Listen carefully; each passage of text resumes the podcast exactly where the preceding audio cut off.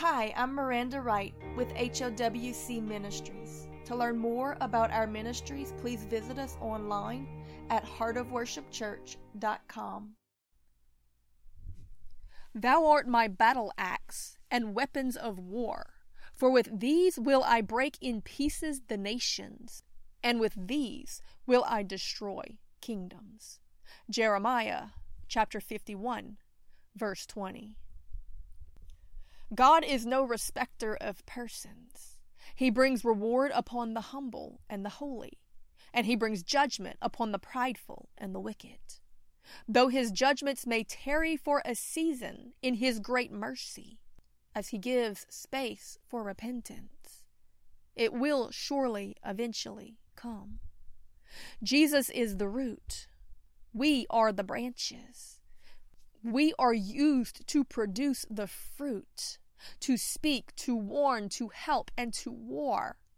There is a part for us to play, but we can do nothing without Him. Everything that we do and have and are comes from Him. Without being connected to the root, the branches wither and die according to Scripture, so that the branch cannot boast of its fruits against the root. You didn't do it. The power, like the sap, simply came through you from the root. So, yes, God does use us for mighty things to tear down the kingdoms of the enemy. We are mighty battle axes in his hands. We cut down and we plant. But not us, really. It's him. We are but humble tools dead and lifeless, put away until He wills us. So thank Him for being willing to use you. Make yourself available and be grateful. Can an axe boast that it cut down a tree? Was it really not the one who was wielding? Did the axe lay itself to the root? Was any of that really you, except to ask to be used. Stay sharp, stay in the Word. Make yourself the best choice when the need comes. Like faithful, humble Zadok in the Old Testament who obeyed his king and his Lord, so that David trusted him. When things went crazy in the kingdom, it was Zadok that King David called for. It was him that he trusted because he stayed in the Word and connected to God. He always knew what was right and was within God's timing. His words were sure and his heart was pure. If you stay in the Master's hand, so will be yours, and you will be used. If you stay in the Word and don't lose your edge, and when I say stay in the Word, I'm not talking about just the Scriptures, I'm talking about in the Word, because the Word became flesh. It's as simple as that. Get baptized again in Jesus, submerged in His presence, filled by His Spirit, and let Him reveal to you the Scriptures. Come back to God's workshop and get sharp again. And above all else, remember that it was not your own hand that brought the tree down. You are His battle axe. A tool, yes. He is pleased to work with you, but there are other axes too. Yet there is only one who can wield them. So give glory to Him. He's the one that really did it. Oh, Father, help us today to remember in all of the victories that you bring us through that it really was all you. We come to you humbly and we ask to be used. And Lord, we know as we read in 1 Corinthians chapter 1 verse 29 that no flesh can glory in your presence. we come before you in humble submission and we say thank you, Jesus, for every miracle that we have seen, for all of the mighty things that you have done and are doing. And let us remember as we speak often of the things that we have seen, that we speak in a manner that you get the glory and that we're not uplifting ourselves. Because pride goeth before destruction and a haughty spirit before a fall. Therefore, the Proverbs tells us in chapter 16, verse 18, that it is better to be of a humble spirit with the lowly than to divide the spoils with the proud. O Lord, when we see a spirit of pride rising up in those around us, let us refuse to abide in that because it is contrary to the Holy Spirit. And if it's the opposite of what Jesus is, who is humility, then in reality, it's anti Christ. In Isaiah chapter 10, verse 12, we read this the words of God I will punish the fruit of the stout heart of the king of Assyria, and the glory of his high looks. For he saith, By the strength of my hand I have done it, and by my wisdom, for I am prudent. Skipping a few verses ahead, we see God's response to this mindset. God says, Shall the axe boast itself against him that has used it? Or shall a saw magnify itself against him that shaketh it? As if the rod should shake itself against them that lifteth it up? Or as if the staff should lift itself up, as if it were no wood? Therefore shall the Lord send among his fat ones leanness, and under his glory he shall kindle a burning like the burning of a fire, and the light of Israel shall be for a fire, and his Holy One for a flame, and it shall burn and devour his thorns and his briers in one day. This was a warning. When Israel was obedient to the Lord and showed his character forth, loving God and loving others, God defended them. But in this defense, they began to get prideful and arrogant and think they were better than everybody else, and they began to mistreat those around them and be brash and arrogant. So God had to humble them. So he allows Assyria to rise up against them. And then Assyria becomes prideful because it begins to think that it was able to overtake the people of God because it had some sort of strength. So God says, No, even you were a tool. I'm going to have to humble you now, too. So he says, In one day I will cause it to fall by fire.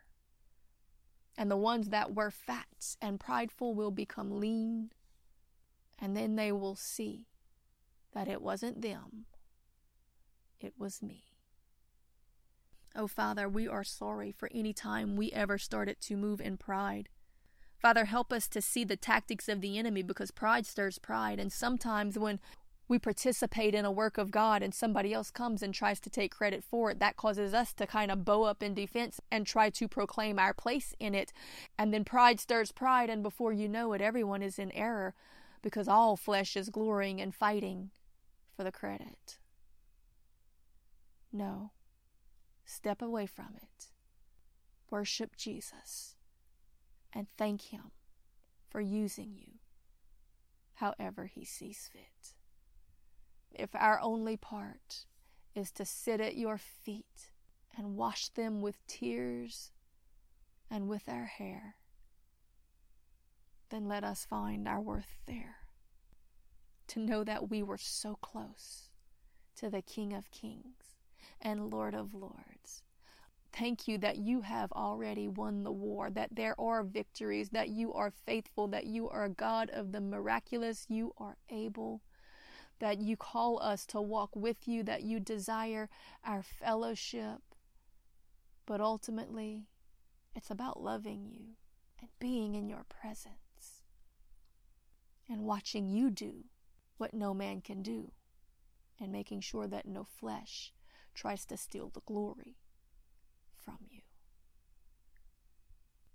Help us to walk in wisdom and in humility. Help us to know when to speak and when to be silent. Help us to be patient and wait for the assignments that you call us to and not to run out and try to make our own way because we will end up falling into a ditch and leading others with us because we weren't led there by your Spirit. Help us to stay in the Word and to stay sharp, to get the message that you want to speak forth.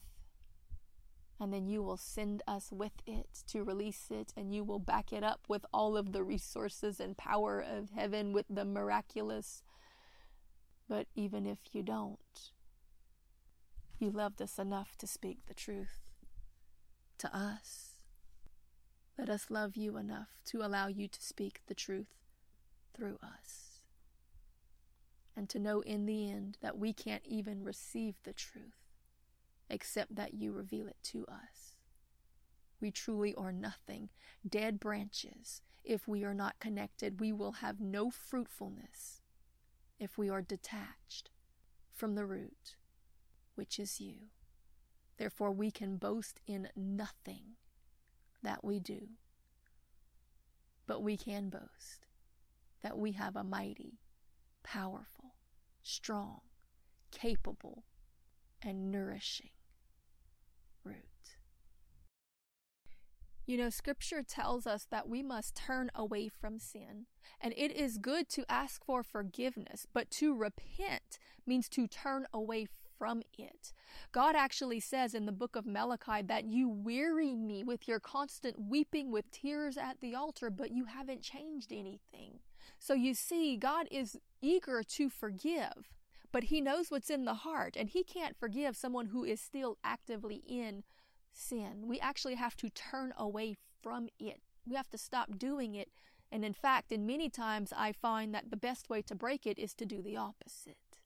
So, where we may have been guilty of trying to take glory from the Lord God Almighty, the best way to stand in opposition to that spirit that is trying to influence you to do it is to openly, out loud, speak the opposite. Lord, we give you glory. Lord, we thank you that you have done these mighty, miraculous things in our life and in the earth. Lord, that you have taken down powers and principalities. You have dethroned the plans of the enemy.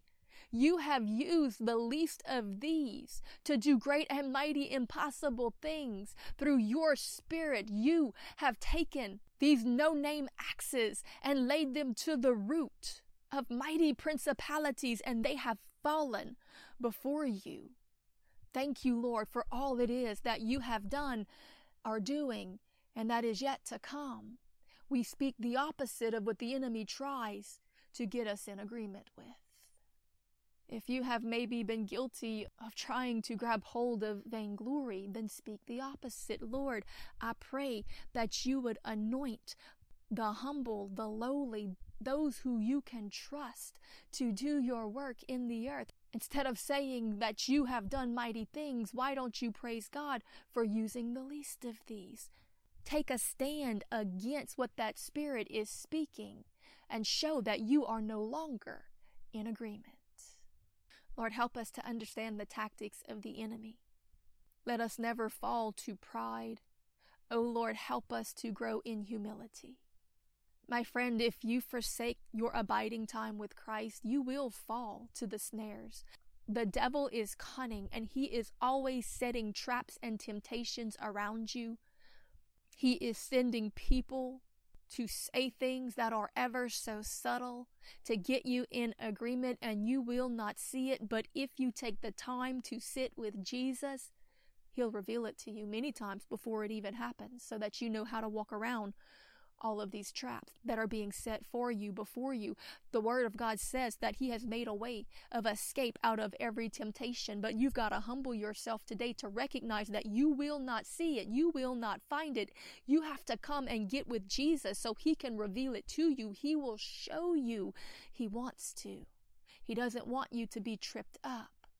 But pride thinks that it can just run around and do what it wants and it'll be okay. No, my friend, the devil is very, very cunning. There are so many in Scripture that started out well and ended badly because they got prideful, they got arrogant, they got busy. Do not forsake your time at the feet of Jesus.